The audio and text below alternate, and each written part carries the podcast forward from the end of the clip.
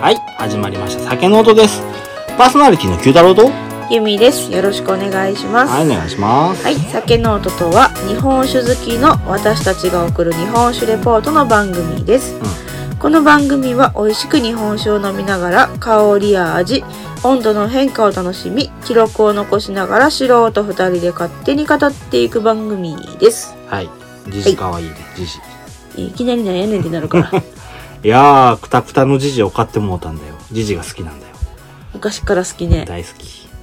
昔、車に、僕の愛車に乗ってはったやつがさ、事故をしてさ、廃車にした時にきいなくならはったからさ、多分車と一緒に廃車になったんだろうなっていうかわいそうなじい さん。はい。まあ、それはいいとして。何の話やねんやでリスナーさんじじって言ったらじじしかいいひんやろ。最近しかもやってたねやってたやってた。この間。この前か金先週曜ロードショーちょうど先週です。魔女の宅急便はい。そんな話はいいんだよ。多分あの、き聞かれた方は、あの、急になんじゃこれはって思われたと思うんですが、ねはい。音楽はつきましたね。オープニングだけ。なんやろね、もう、第、今日が89回うん。 ?89 回にして、やっと編集が入りましたといちょう。いちょい88回で。 88回でそうか。そうそうそやっと編集というものにちょっと手を出してみましたというところで。う。はい。大変でした。ね。はいまあまあ、ちょっと慣れへんからね。はい。で、あの、気づかれた方もしかしたらいらっしゃるかもしれへんねんけど、うん。えー、アップロードされた時うん。の曲と、はい。その後、えー、次の日かなうん。の曲が違う。 そう。変わってた。ねえ。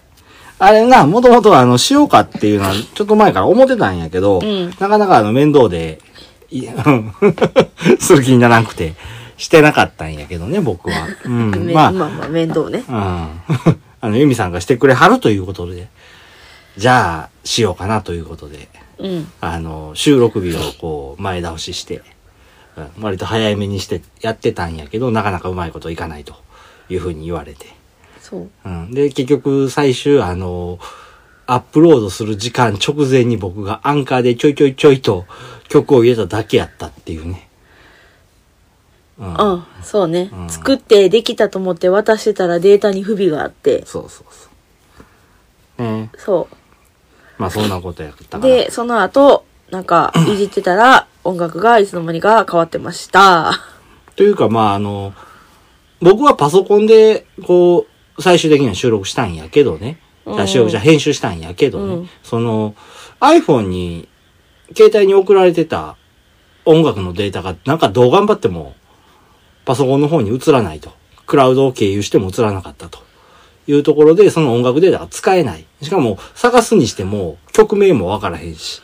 あまあそうそう、フリーのやつやから、うん ID で振ってあるだけの音楽やったからね。ね、そんなこともあって、じゃあこれ使えねえじゃん。もう、もう、めんどくせえなと思って、あの、雨の日やったから僕はずっと昼間っから、収あの、編集して。んで、あの、う最初にアップロードしたやつは、ほんまにこう、曲をは喋りに被せただけやったから、うん。僕が、あの、割とボソボソっと喋ることが多いよね。うんうん、普通に喋ってる時うとんかやったら、うん。そういう時の声が聞こえへんっていうね、感じやったから、うん。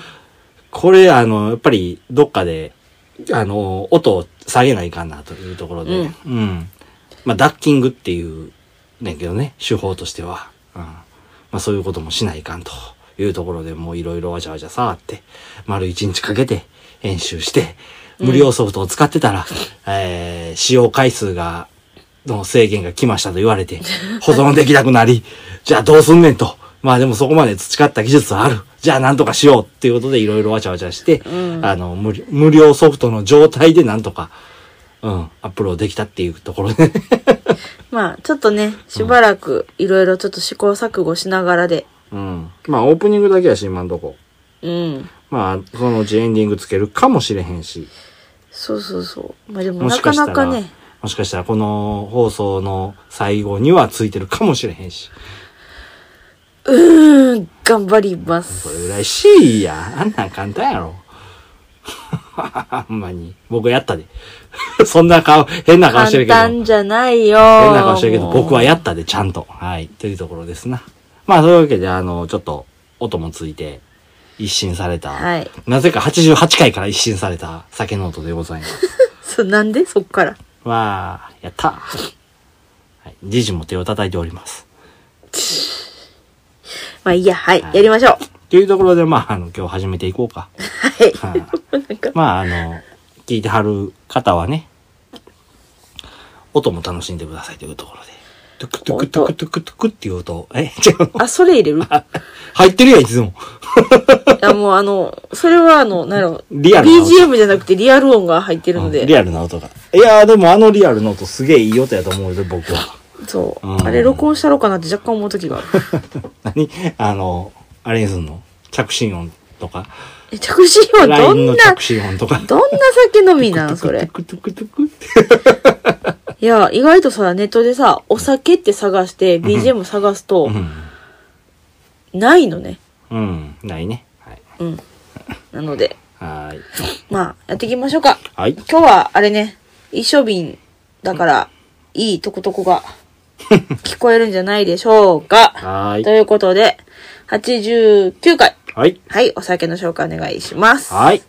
89回持ってきましたのは、秋田県から、仮保酒造、仮保、夏純米吟醸、六州、サマーミストでございます。おちょん合ってるよ。っと待って、仮保酒造じゃないよ。仮保酒造なんだよ。それはまた後で喋るよ。うん。うん。瓶に書いた名前と違うから。仮保酒造なんだよ、ここ。はいはい。じゃあ開けながらスペックいきます。はい。アルコール度数が16%台。大。うん。精米部合が55%。使用米が宮間錦と金、えー銀酸。日本酒度がプラス4。酸度が1.7となっております。ほい。多分あれでしょえー、秋田製酒株式会社のことでしょそうそうそうそうそうんそれはまだ後で。はい。話します。まあ、今回のお酒を作ってらっしゃるのは、カリホ酒造っていうところになります。まあ、はいカリホと、あの、聞くとよく見るラベルとしては、あの、カワセミがバンとラベルに書かれてるやつとかね、そういうのがあったりするんだよね。ほう。うん。まあ、そういったところですな。はーい。じゃあ、色からしていきましょう。ほい。まあ、薄濁りだね。薄濁りだね。まあ、すっごいね、折り。かなり、え、薄くないかなり薄くないでも、色合い的には。色合い的には薄いんだけど、うん。なんかいっぱい浮いてる。うん。浮いてるね。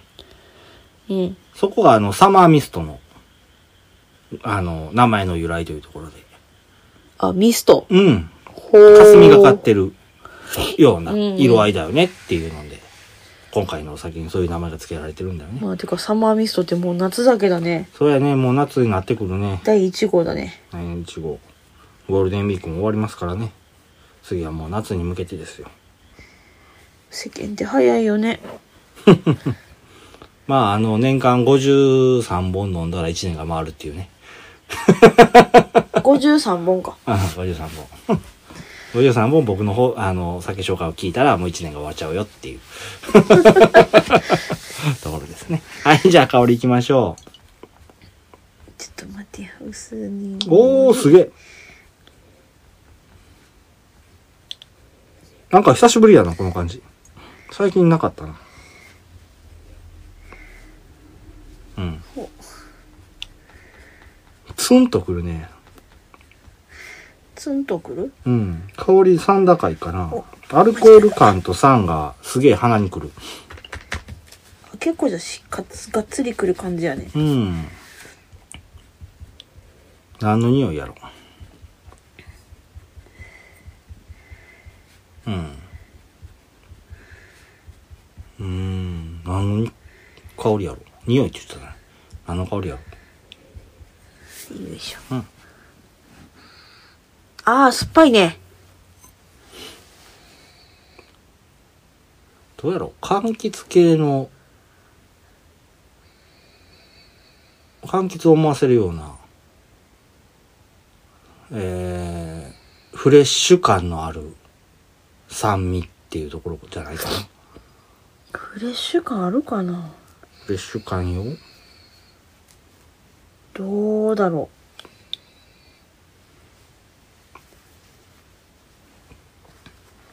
うんどうなんだいう私プレーンヨーグルトなんやけどヨーグルト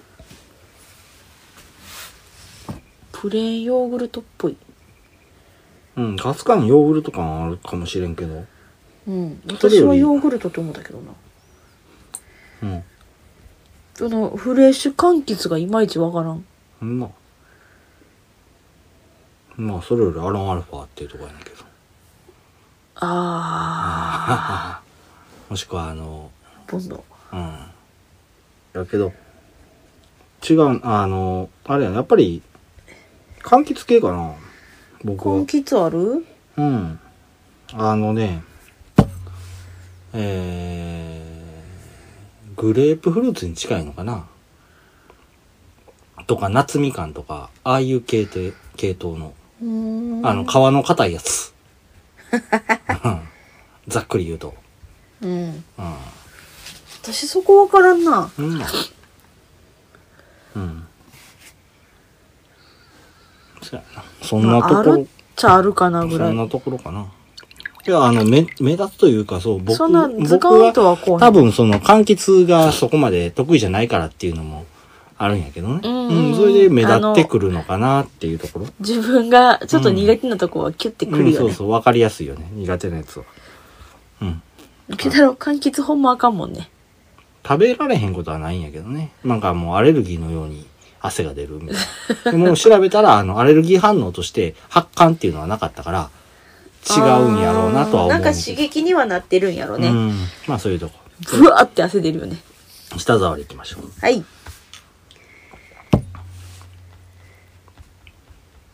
うん。よいしょいただきます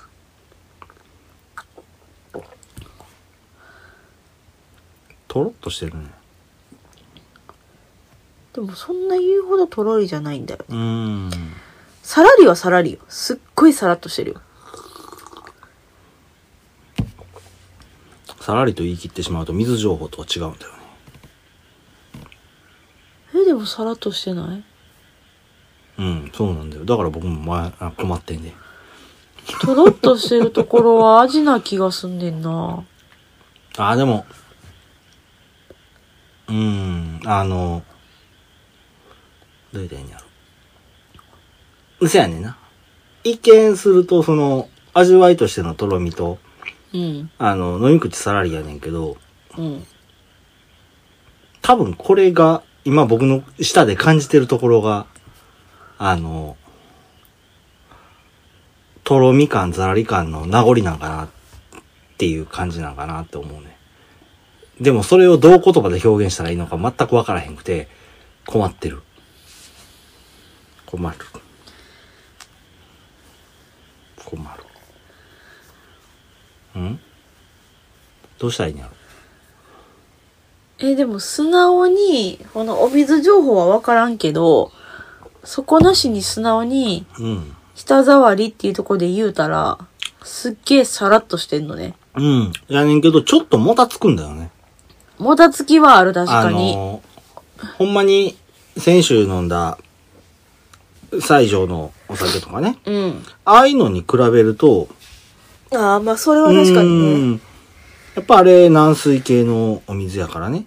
に比べると、多少もたつき感があんのかなっていうところ。うん、うんでもすごい少しよねそうなんだよね。ほんまの多少っていうところで、だから素直に答えるとしたらさらりなんだうよ、ん、さらりと飲み口のいいうんお酒なんかなっていう風に感じるね。うん。困った困った。それってことは、うんお水情報的には香水ってこと香水ではないね。中香水ってい中うと。香水なんだ、うんまあでもあの確かにそうやって言われたらうん。極端じゃなくなんか飲み慣れた水の感じっていう感じはするかあーらせやね。そこまで、ああの、のカンカチ粉とかじゃないし、そうあのいやさら表さらっていうわけでもないし、うんなんか飲みやすい感じっていうそうやねふうに意味で言ったらそんなもんなんかもしれない、うんはい。そんなもんかね。うん振りはなくす飲っみ慣れた感じごい悪い言い方すると、普通。 普通。普通に飲みやすい。飲み慣れた。感じ、うん、っていうところ普通って言わんようにしてた、思ってたやろうん、普通の、あの普通。普段よく飲む感じやなっていうまあ普段よく飲むっていうのはどこを基準にしてるかっていう話もなってくるし、うん僕はあの、大体の酒は一回飲んだらもう飲まへんっていうところがあるから、日本各地を飲みまくってるから、どれが普通やねんっていう話になってくるんだけど、まあそうね飲み慣れてる。飲みやすいやろうな、これぐらいが。うん多分僕そうやと思のう飲中みではやっすいんやとて思ういうところ。ううんん。少しあの、舌の上に残るような、もたつきがあるようなうん、感じのお酒が存在感はあるみたいな感じやね,、うんそうだはい。じゃあ味いきましょう。へい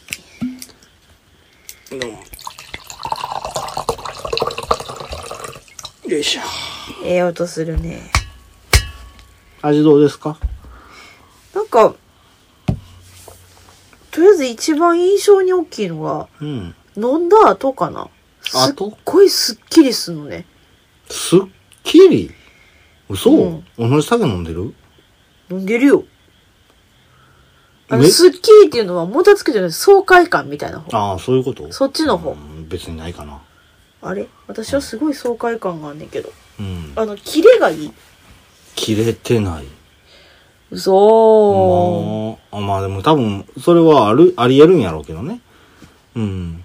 飲んだ後がすっごいすっきりすんうの、ん、僕は、あのー飲み口は、多少酸味の感じるようなうん。甘みを持つお酒で、あなんか一番最初パイナップルっぽいかも。あ、あそうやね。パイナップル感あるね。パイナップル感が口の中に入ってくるんだけど、パイナップルのフルーチェ。フルーツ食べたことあなあ、いんだ最私悪。えーっと。人工のパイナップル味ってこといや、じゃないね。その、うん、酸の感じがすげえな、こう、乳酸系が強いねや。だから、パイナップルヨーグルト。お、うお、ん。乳酸系が、っていうか、そういう味わいが強いから、うんパイナップル感とそれの乳酸味が一緒に来るんやんか。だから、えっと、どうしようかな。パイナップル。うん。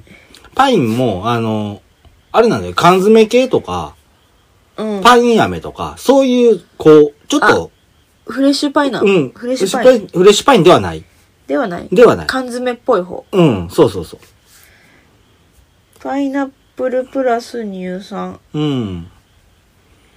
だからそこまであの甘みは強くないんだよね。うん。で、あの、多少の苦味があって、最後ちょっともたつく味わいがあると。で、もたつく味わいの手前にすげえ強い旨味があって、僕はどっちかというとその旨味が最後に残るかなっていうので、爽快感とかっていうのが、うんってこう首をかしげる感じになってくるのかな。私は、あの、最初パイナップルと乳酸はすごいわかる。うん。それは口に含んでる間って感じなのね。あ、そう、飲んでで、ゴクンってするときに、うん口の中全体で味わったときは、うん。苦い。苦味な。苦味も多少あるな。そこまでむちゃくちゃ強くはないんだけどねで、その苦味の塊が流れてくときに、アルコール感じんのね。アルコール。アルコール。私はようー。ん。あ、でもまだ気づくないようん。一瞬ふわっと、あの、お酒よって、主張してくんのちょっと主張してきはる。うん。ジュースじゃないよ、みたいな。ちょっとアルコール感を、ほんま一瞬やけど、ふわっと感じて、その後、この、旨味、そのアルコールのとこかな、一緒に旨味感じる感じは。多分、それやったらアルコールの直後あ、そうそう、に、そんなも感じ。のちょっとす、ごいくわっと旨味が来る。強い旨味はあんねんけど、それが長引くかって言ったらそこまで長引きはせえへんねんけどう、ん。余韻がすげえうまい。みたいな感じおー。だから、それがあるから、そこまでキレってるかって言われたら切れてへんし、うんで、もたつく、最後にはもたつくよねっていうのは多分、その旨味のことやと思うね。うんうん。えー、っとまとめて苦味の塊が苦味の塊はちょっとよくわからへんけど。いがあってだってずっと苦味を引っ張るわけじゃないやんだから苦イン味インパクトイでンパクトみたいなどっ苦味がポンと。しかもそこまで強くないと思うねんだけどな、苦味は。ちかというと苦いなって思う私はうーんなるほどね。うん、あの、苦味を飲み込んだ後に、うん。苦味が引いてく後ろにアルコールがおる感じがする。うーん。あの、空気と含ますことは僕はおすすめできひんな。今したら。うんあの、口の中にアロンアルファが大量にあった。すごかった。いっぱい、ちょっと待って。あーってなった。普通に飲むのが一番いいと思います。一応ね、温度帯としては0度から5度、もしくは5度から10度っていう風に書いてあったんで、かなり冷やして飲むのがいいらしいよ。このお酒は。うん。うん。今回は、あの、いつも通り同じ温度でっていう感じやから、あのー野菜室の温度やけど、やからちょっと高いめやねんけどね。そうだね。まあ、それでも、あの、一応5から10の間には入ってるだろうと。思ってんねんけどね。野菜室って何度やねんやろな。合同もうちょっと高いとかな。思う。だから、ギリギリちょっっと、あの、温度帯ではないかもしれへんね。今回は。と。うまみしっかりあって、ああ、そうなの、まあ渋みとかはないかな。渋みはない。そのまま流れていく。僕はその後、旨味の余韻が残るかなっていうところ。うん。で、旨味は、あの、なかなかにインパクトのある旨味かなっていうところかな。私はあんまり余韻感じひんねんけどな。あー、でも口の中にずっとおるかもしれん。うん。でもすごい飲んだ後すっきりすんのよね。そうやな。さらっと飲むと、うん、確かにヨーグルト感、パインヨーグルトの感じはあんねんけど、やっぱり旨味は強いよ、この酒。うん。うん。で、苦味が強いのもわかるけど、それより印象的なのは旨味かなっていう感じかな。まあ、馬酒っていうところだね。今回も。でもあれやねん夏酒にしたらちょっともったりやね確かにそうやな。もうちょっとスッキリ切れてくれた方が僕は好きかな、夏は。まあでもこの私が感じてるさ、うん爽快感うはん確かにすっきりは夏でいいのかも、うん、ただ僕その爽快感を感じられへんから、なええ嘘夏感はないかなっていう。うん一応書いとこうか夏酒にしたらちょっともったりうん、そうやね。もうちょっと切れる方が、スッキリしてる方が好きかな。です。まあ前も言うたけど、夏だけの定義っていうのがなまだまだ難しいからね。まあでもこのなんか推奨したはる温度にするともっとすっきりあすそるうかかももししれれなへいんね。まあロックで行ってもいいと思うしね。ロックはね、うん推奨じゃなかったんだよあそうなんや。瓶に、うん。あ、あのお酒のそおうすすか。め温度帯っていうのが書いてあるんやけどうん。ロックではないみたいあれこっちのおすすめ温度帯、7から13に書いてあるわ。うん。うーん、なるほど。はーい。うんじゃあ、あの、仮保酒造さんのおい。お話行きましょう。はい。とりあえず、そのさ、うんさっき気になった仮保酒造と秋田、うん今から喋るってば。うん、うん聞きたい。はい。聞いてください。うん。いお願いします。ぜひとも。や、もういいよ。はい。はい。 創業はね、大正2年、1913年になります。うん。まずこの仮保酒造の話をする前に、うん。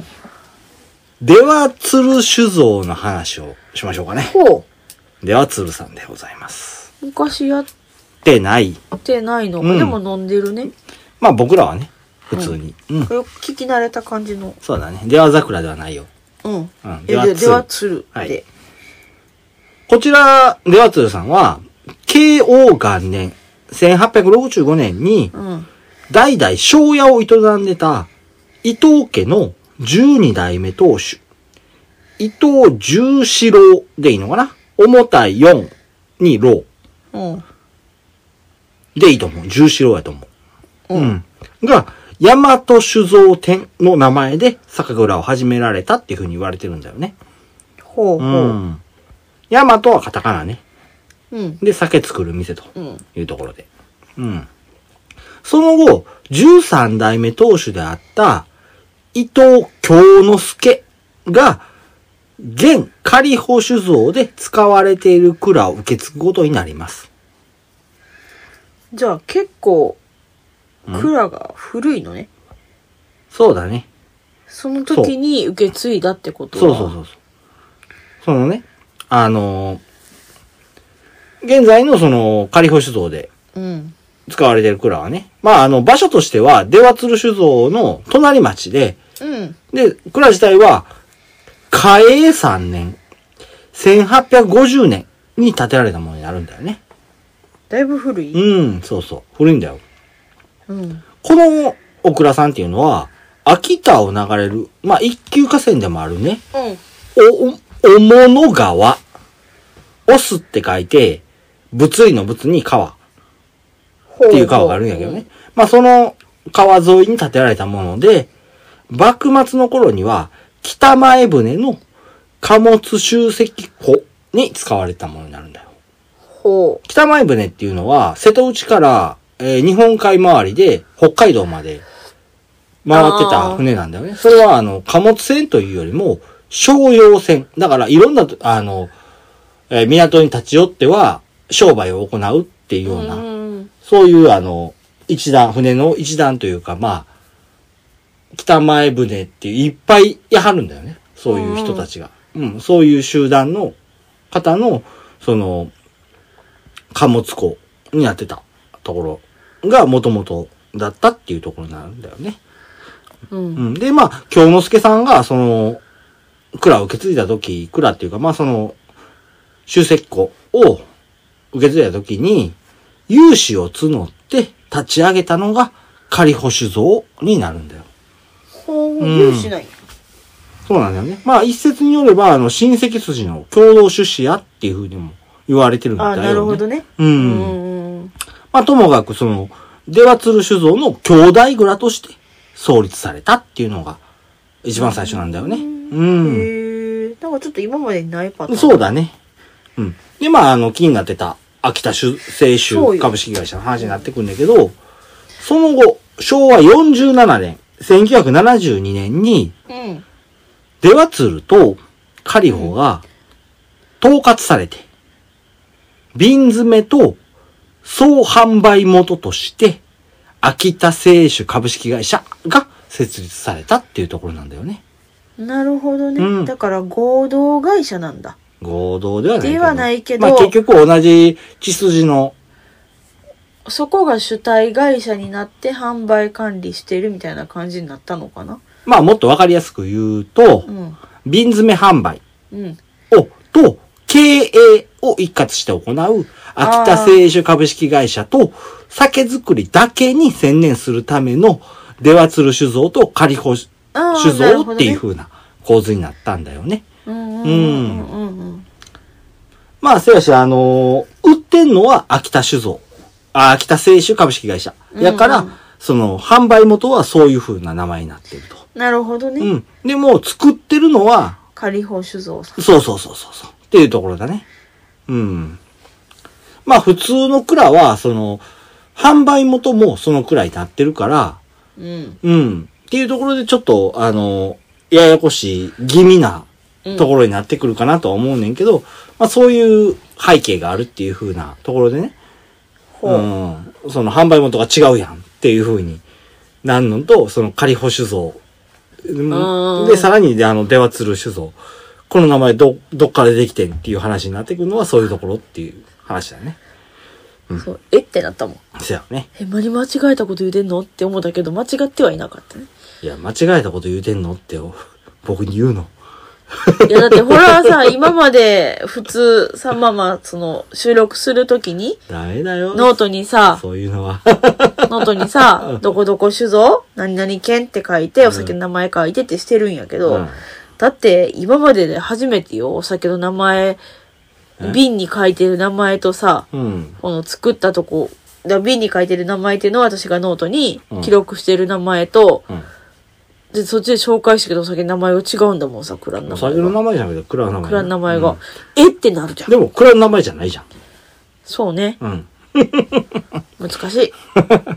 まあ、そういうところもあるんだよっていうところでね。うんもうもうほんまに初めてのパターンやうんね。ただ僕もあの、調べるときに混乱したけどね。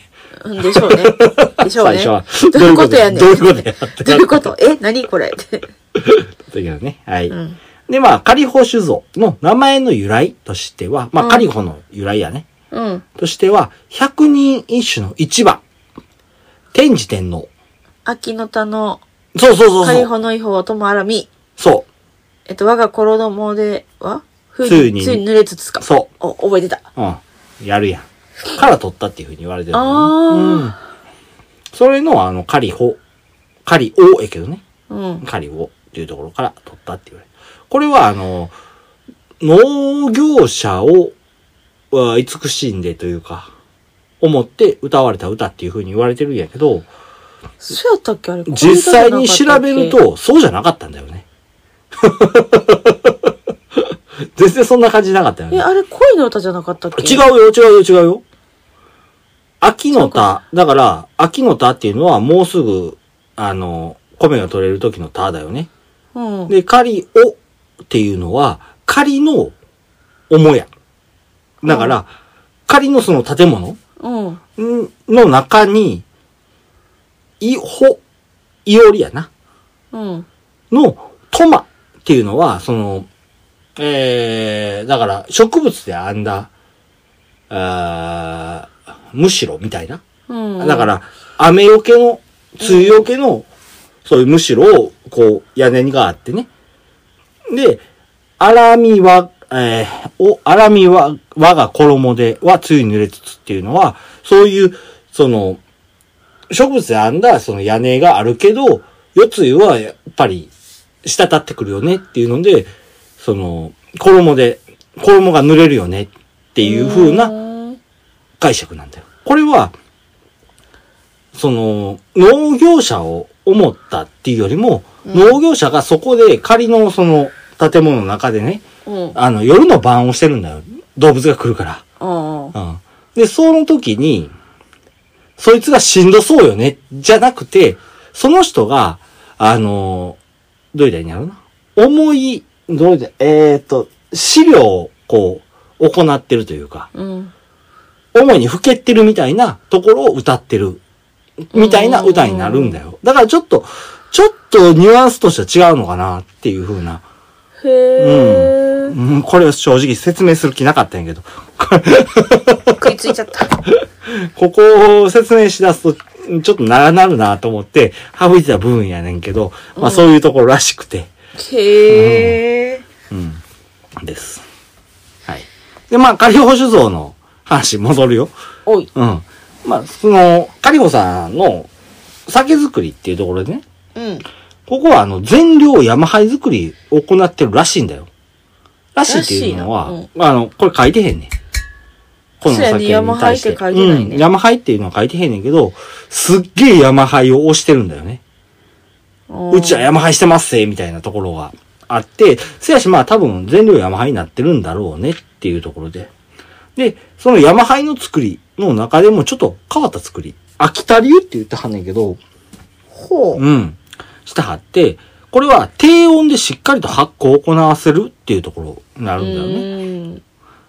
酒母作りを2つの部屋で行われてて、ほう。最初の部屋では低温でゆっくりと約20日ほどかけてやねんけど、雑菌を抑え込みながら天然の乳酸菌で、えー元を育てると。ほう。で、工房を転化したっていうタイミングで次の部屋に移すっていう風なやり方をされてるんだよね。うん。で、あのー、濃糖状態。濃い糖の状態っていう風に書くんやけど、そういう風にして雑菌の繁殖を抑えるっっていう感じなんだよね。まああの、ほら、砂糖って賞味期限ないっていうやんか。してるあ、そうなんや。全然意識したことなあ、かったほんけまど。あの、上白糖とかって書いてるあの、砂糖ね。うん。あれは賞味期限ないんだよ。っていうのそうなんやは、砂糖に菌がつかないんだよね。糖分が多すぎあーあー、て。あーあー、あーあー、あーだから、糖分を増やせば増やすほど、菌はつきにくい。っていうことを考慮して、その、濃い、濃いの、あの、糖のある状態っていうのを作うんって、うんうんうん雑菌の繁殖っていうのを抑えてるんだよね。なるほどうね。ん。で、糖を多く生成させるためには、麹をしっかりと作ることが大切っていうふうにおっしゃられててね。うん。うん。そしてしっかりとあの低温で発酵させることによって、酸味やえぐみ、苦味の少ない山灰っていうのが出来上がるっていうところなんだよ。ここれは、前にあの、都美人の放送をした時にも言うたんやけど、うん。あの、山灰作りって酸が多くて苦手よねっていう風な感じで、うあーちであんまりに山灰飲まへんなったよねっていう話をしたよね。うんうん君がその酸が得意じゃないからっていうので、うんそううねん。やけど、このカリフォで使わ、作られてる、その山灰っていうのはね、そんなに今今回飲んだところでも糖、糖分っていうのはそこまで感じられへんてやんか。そうね。うん。ただ、あの、その、投下されてるよねっていう、その、糖の感じは多少あったけど、うんうん、その、砂糖分っていうのは、砂糖っていう言い方悪いんやけど、糖分っていうのはそこまで感じられへんし、甘口ではなかったよね。あ、それはそうね。ん。っていうのは、これは水の関係もあってね。うん。甘口のお酒ってどういう水 ほとろっとし何を使うたら甘口になる何を使うたら辛口になるっていうのは、今まで散々言うてたと思うんだけど、先週も言うたと思うんだけど、え、なんか改めて言われると、なんだっけってなっちゃうね。ええああ、こぼした。軟水のお水で醸すと甘口になるよね、と。あ硬水のお水で醸すと甘口になるよね、という話はあったよね。うん。そんなに大きくはしてないよ。してるよあ、そう。うん。超してる。だから先週の西条さんは軟水やから、甘口系の酒になるかと思いきや割とスッキリしてたよね、みたいな。そう最近それがあるからさ、えそれは関係ない。そのかりに、く基いん本で基本的な情報としてを捉えてるところかあるかないかっていう話だよね。うん。なんかでもあんまりそこを今まで意識してしてよ。僕散々言うてるで。聞いてなかった気がす るよ。言う、言うてるで。だから、あの、兵庫のお酒は辛口だよねっていうふうな、灘のお酒は辛あ、口。まあまあ確かそういう言い方は確かにしてるけどって。いうふうな。それは、あの、な、あの、灘の宮水っていうね、う超ん香水のうんうん。お水があって、みたいな話はしてたと思うんだけどね。うん。まあ、そんなことで、あの、糖を濃い状態にしてても、その、そこまで甘口にならへんっていうのは、うん。ここの水がその、さっき、あの、最初の方の、舌触りで言うたよね。情報と違うと。うん。ここは中硬水でうん。作られてる。っていうお酒になるんだよね。うん。これ中硬水で使われ、作られてて、っていうのは、ちょっと、その、秋田では珍しいんだよ。あ、そうなのうね。ん。秋田のお酒っていうのは大体軟水系のお酒が多くてね。うん。うん。でも、ここの、あの、カリホさん、えー、では鶴では軟水、じゃあ、こう、え、軟水系のお店作られてるんやけど、うん。カリホでは、大宇山系のお水を使ってるっていう風になるんだよね。大宇山脈っていうのが、あうあ。ん、秋田にあるんだけどね。あの、花崗岩が多い日本では軟水系の水が多いんだよ。うん。ヨーロッパの水とか飲めへんやろ。飲あったんだことがないからわかんない。えー、クリスタルガイザーとか。あ、クリスタルガイザー苦手。うんああいう水。うん。あ、じゃあ、クリスタルガイザー飲める。エビアン。うん。エビアン。そう、私エビアン苦手なんだよ。エビアンが、あの、まあ言うたら、あれ香水。高度、えー、何倍やったかな。30とかちゃうかな。そのぐらいだったかな。日本が男性エビアンは苦平手。均10そこそこなんだよね。それに対して、エビアンは30とかそんなんやったはずやわ。僕割といけんねんけど、エビいやー、エビアン苦手アン。だな。まあ、あの、香水は日本人に合わへんだよね、基本的に。うんこれは、ま、あの、前の放送どっかでも言うたと思うんだけうどん、香水を飲むと腹を下すとか、いう話もあったりするんだよ、日本人は。うんうん。合わへんから、体に。うん。まあそういう話もあるんやけど、その、日本でもその香水をね、あの、使われるようなところが結構あったりしてね。うんう。ん。まあでも、ここは中香水っていうところで、その、シャープな味わいと、シャープでドライな味わいっていう風なお酒を得意とされてるようなお蔵さんになるんだよね。うん。んで、あの、現社長はね、うん。ヤマハイの持つ濃厚で独特な酸味のイメージっていうのが、ヤマハイの敬遠につながってるんじゃないかっていうふうに言われてるんだよね。やっぱり酸っぱいとかっていうのが、あの、いや、癖やるし、みたいなところで、うんうんうんあの嫌がられるんじゃないかっていうふうになんやけど秋田流の伝統的な山灰で作れば綺麗さの中に複雑な味や深みがあるっていうのでね違和感なく受けられる受け入れられるんじゃないかっていうふうに言われてるんだよねほでさらにあのここのオプラさんではあーカリホの方では全量船絞りっていうので行われてね綺麗なお酒をーうんうん作れるよっていうふうに言ってはるんだよ。で、蔵には6つの船が設置されてるんだよね。うん。うん。はい。お酒の名前の由来来ました。六つの船だ。そう だ。なるほどね。 6つの船で絞られてる。まあ、漢字自体は違うけど、っっていうのがそう今、うんと思って、あ、でも、あ、お前船や。うんその6種の名前の由来っていうふうになってますというところです。はい。ですよ。なるほどね。うん。なかなかに。ちょっと、今回説明が多くて、時間がそうね。なかなサかクッとじゃあ、缶いっちゃいますか。もう、お湯が。湧きますのではい、湧きました。取って。はい、どうも。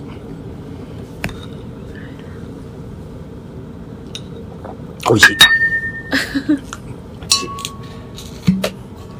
ポン。はいお湯入れましょう。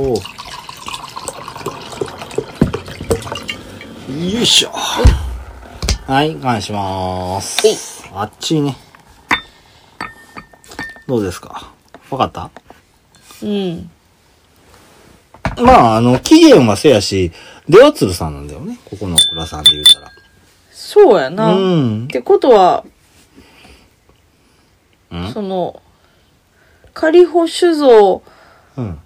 やけど、う出羽鶴さんやから、ん。それは違うんだよ。ちょっとそその考え方をしたら違うの。か。そういう考え方あんねん別々の蔵ではあるんだよ。そそうやの、な、そうやな。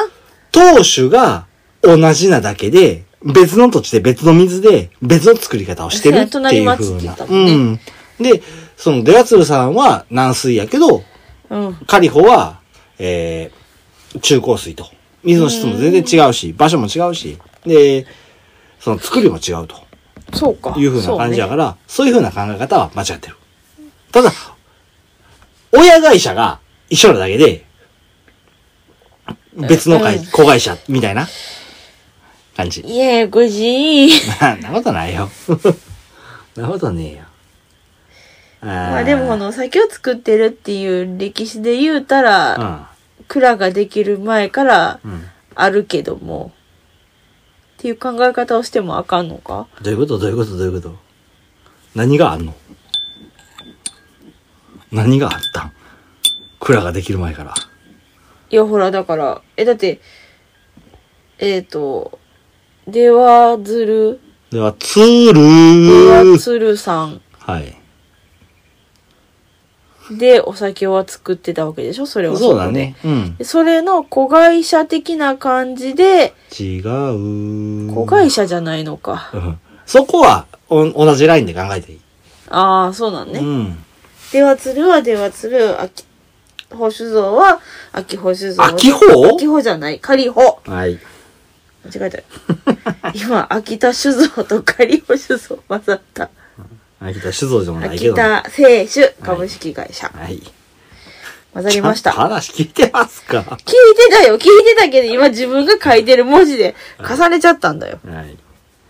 だから、秋田酒造株式会社っていうのがあって、その傘下に、えー、出羽鶴さんとカリホさんがあるよっていうふうな、うんそれだけのことだよね。うん。んちょっとふ、うん、今日は最後のトピックスまでいけへんな。今度はえー、まだもうちょっと。もうちょっと。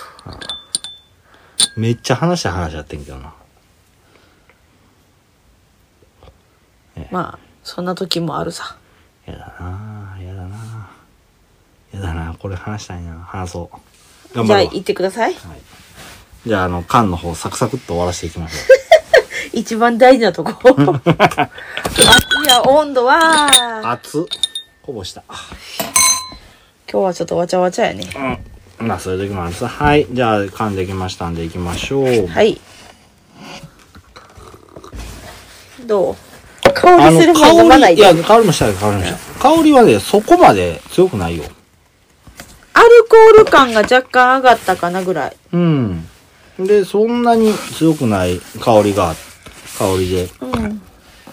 味わいとしては、少し甘みが増えたかなっていうところ。アルコール感が少しアップしたぐらい。うん。ショーアップ。ショーアップ。味は味は、だから、甘みが少し増えたかなっていうふうに思ったんよね。あ、うん。うん。で、その、変な癖、変な癖って言ったらあれやねんけどな。癖の部分がなくなってきたんかなっていうところ。うん。あのね、よく最近ほら、缶飲んだらあるんやけど、うん。缶にするとこれはガチ爽快感が上がるお酒やね。ああ、かもしれへんなす。んげえすっきり。スワッ、スワッとするよな。うん、そうそうそう、シュキーってうん。はい。する。えっ、ー、と、甘みがアップ。でも、それ以外そこまで変わってないんだよね。変わらん。そうあ、でも、あの、何苦味うん。なくなったよあー確ね。かにそうやね全然。甘みがアップして、苦味が収まって、で、あの、爽やかさが増えてるところかな。で、すごい爽やか。うん。はい。そんなところかね。あの、あれね、甘みアップしてもったりじゃ、んではないね。そうだね。もうさっきからすっげえ吹いてる音聞こえると思うけど、盛大にこぼしたんで気にしないでください。なんか、ボト ボトよ。そこら中。 はい。まあそんなところです。はい。じゃあ、あこんの、な感じ最後のトピックスいきます。これ、はいほんまに僕、話したかって、正直言うと、あの、もっと前に喋ったらよかったかなって思うんやけどね。うん。和上領主っていう言葉、なんじゃそりゃ。聞いたことないない。うん。まあ、あの、このカリゴの当時さんもおっしゃってるんだけどね。うん。当時、蔵人が和上領主の精神を持って酒造りを行っていますと。カリホの酒は、銀城酒に代表される、清烈で、えー香味鮮やかな酒と、伝統的な山灰仕込みに、由来する力強い甘旨味とコクを持つ酒が、酒と、酒があり、バリエーションが豊かですと。うん。ただうまい酒をつく、えー決めるのはお客様ですから、我々の酒造りに対する思いが、酒を飲むお客様に届くように願いながら作っていますっていう風な、すごい素晴らしい言葉をあ、そうね。おっしゃってるんだよね。じゃあこの和上領主って一体何なんやそう、そこよ。一と番いう大と事ころななとんだこよろ。ね。うん。これは二つ意味があって、うん一つ目は、和の心うん。は領主を醸すと。和っていうのは和風の和ね。ああ、うん和むっていう。そうそうそう。これは、酒造りは肉体労働だと。まあそうね。うん。重たい米袋を運んで、冷たい冷たい水で米を洗ってね。うん。で、高温多湿の麹室で作業と、まあ、とっても辛い作業があるんだよね。まあそうねう。ん。で、さらに言えば、一昔前までは、作りの間だけ当時さんが来られてね。うん。で、あの、蔵人も夏の間は農作業を行って、冬には酒造りを行うような、農業者が酒造りを行うよううんうなん感じがあったんだよ。うん。しかも、熱の晩まであるというところでね。基本的には、あそうそうかそうね。うん、蔵に、蔵に泊まり込んでうん。されるんだよね。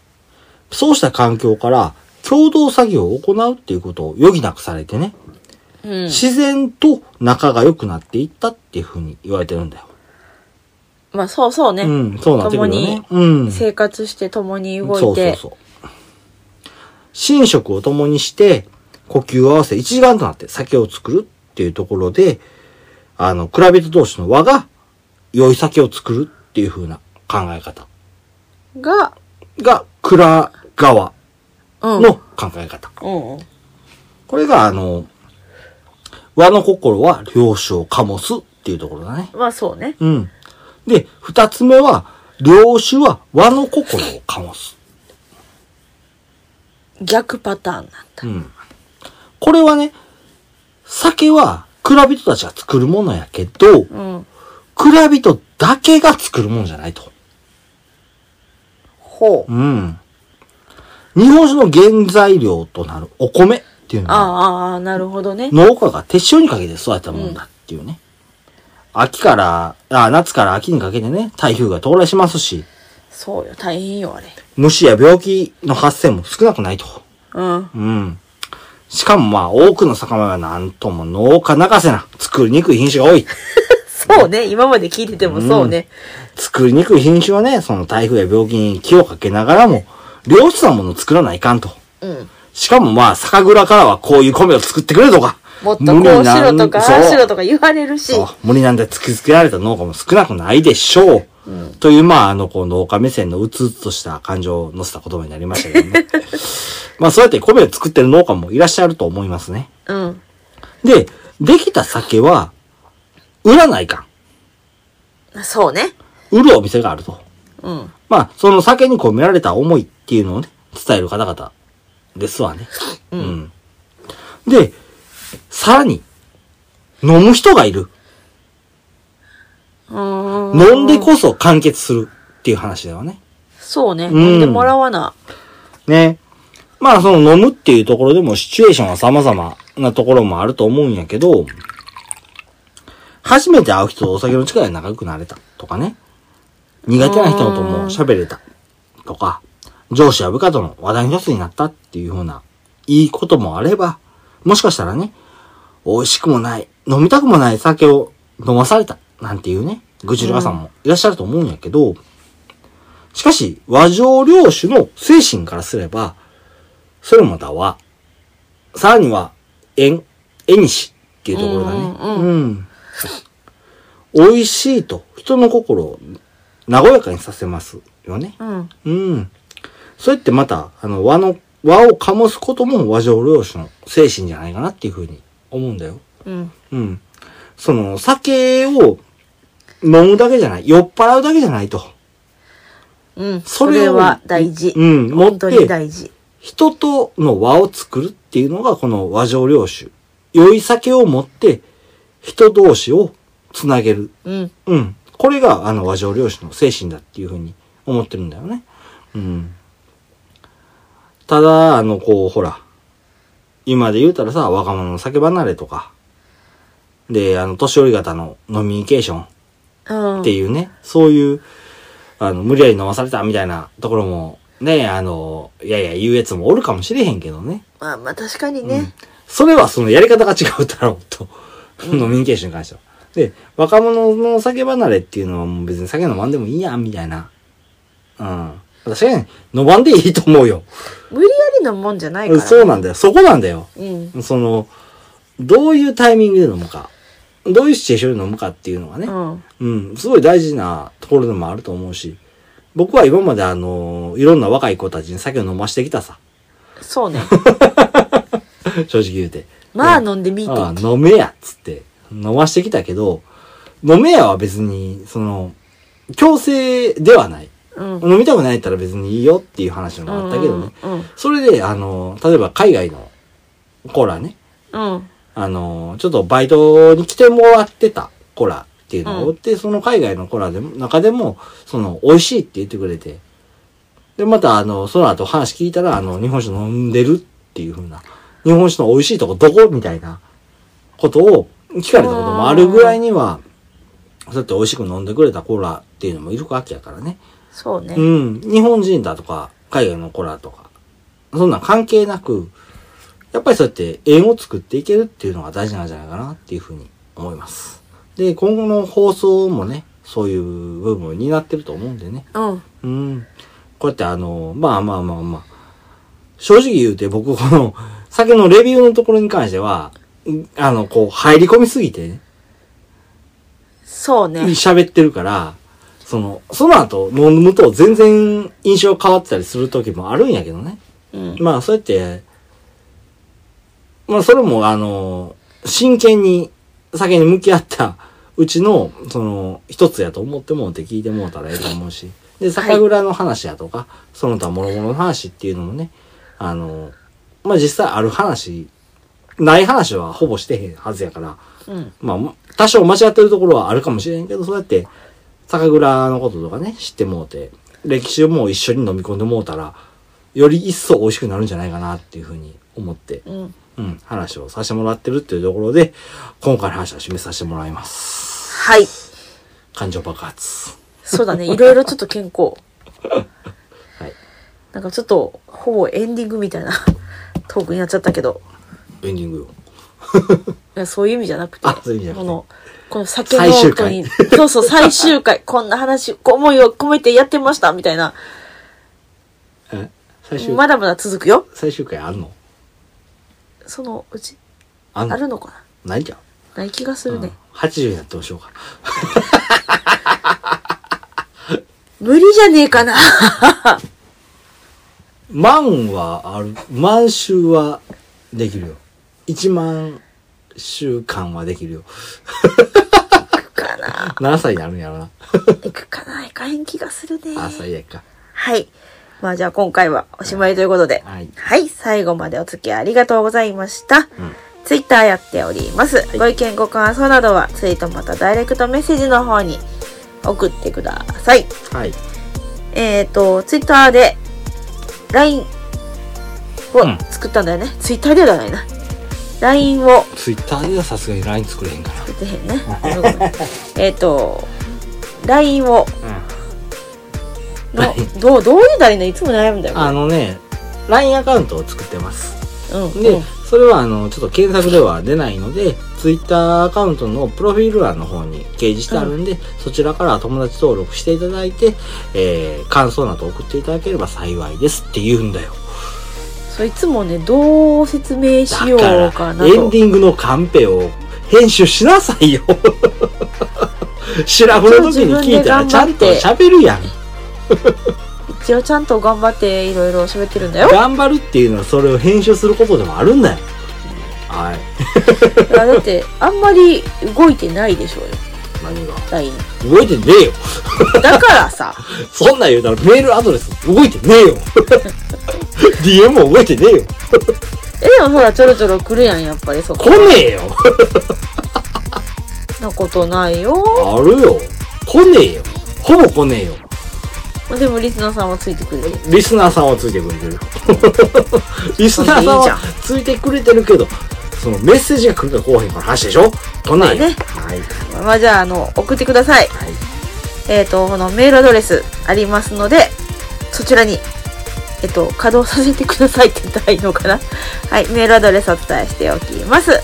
さけのーと2020アットマーク gmail.com sakenote2020 アットマーク gmail.com です。皆様のメッセージお待ちしております。ということで今回はおしまいです。ありがとうございました。バイバイ。